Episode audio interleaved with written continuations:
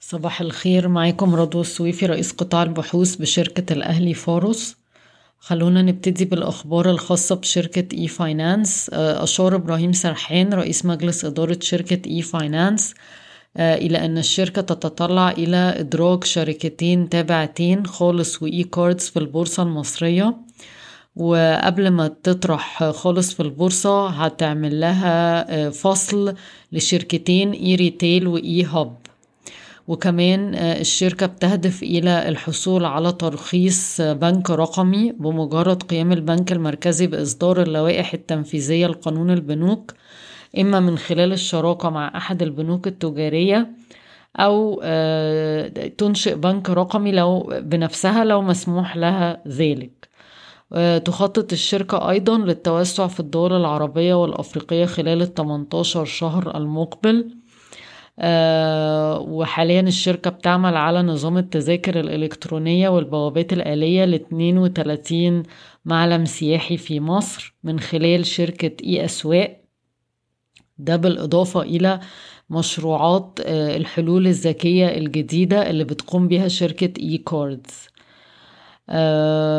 بالنسبة للمصرية للاتصالات الشركة كان الخبر ده طلع قبل كده بس تم توقيع العقد إن الشركة حصلت على قرض متوسط الأجل بقيمة 500 مليون دولار أمريكي لاستخدامه في دعم, في دعم النفقات الرأسمالية وإعادة تمويل بعض التسهيلات الحالية. بنفكركم إن المصرية للاتصالات بتتداول عند مضاعف ربحية 3.6 من عشرة مرة لعشرين اتنين وعشرين. مصرف أبو ظبي الإسلامي في مصر حصل على الموافقة لإطلاق ذراعه التمويل الاستهلاكي ADI Consumer Finance. وبنفكركم إن البنك بيتداول عند مضاعف ربحية اتنين واتنين من عشرة مرة لسنة عشرين اتنين وعشرين. يعتزم المجلس التصديري لمواد البناء مخاطبة وزارة التجارة والصناعة والمطالبة بتثبيت أسعار الغاز الطبيعي للمصانع. عند أربعة ونص دولار للوحدة الحرارية لمدة ثلاث سنين. وكمان هيجدد المطالب إن مصانع الأسمنت ترجع تاني تعمل بالغاز الطبيعي بدلا من الفحم نظرا لارتفاع تكلفة استيراد الفحم في الوقت الحالي. وضعت مصر خطة استراتيجية لإدارة الموارد المائية حتى عام عشرين سبعة وتلاتين بتكلفة تقديرية أولية قدرها خمسين مليار دولار أمريكي وده ممكن يزيد حسب معدلات التنفيذ. وطبعا بنفكركم إن السويدي وأوراسكوم للإنشاء هيستفيدوا من مشروعات المية في مصر. المنصة التعليمية الجديدة اللي اتكلمنا عليها امبارح الأهلي CIRA أو الشراكة بين الأهلي Capital وشركة القاهرة للاستثمار. بتدرس فرص الاستحواذ على جامعات ومدارس بتقدم خدمات رقمية. الهيكل الملكية بالنسبة للكيان الجديد هيكون واحد وخمسين في المية ل CIRA وتسعة وأربعين في المية للأهلي Capital.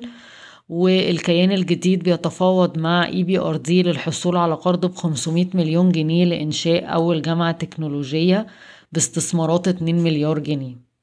شركة إديتا رفعت سعر المولتو بجنيه وبقى عندها دلوقتي نوعين من المنتج ده واحد بتلاتة جنيه وواحد بأربعة جنيه.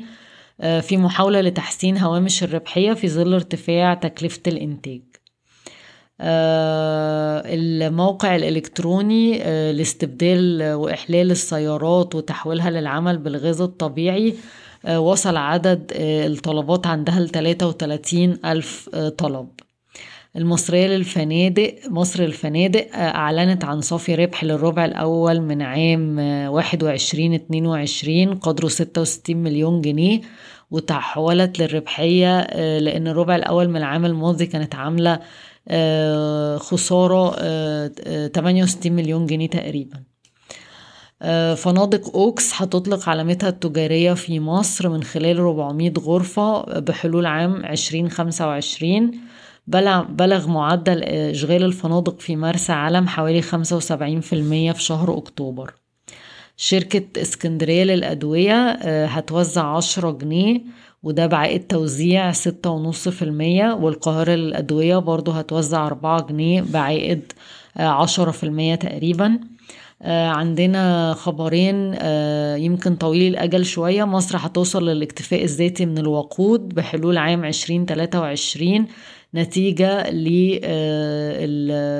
للأبجريدز اللي بتحصل في مصافي النفط والمنشآت الجديدة بتكلفة 7 مليار جنيه. كمان مصر ممكن تتلقى مليار يورو من الاتحاد الأوروبي للتنمية الاجتماعية والاقتصادية. بشكركم ويوم سعيد.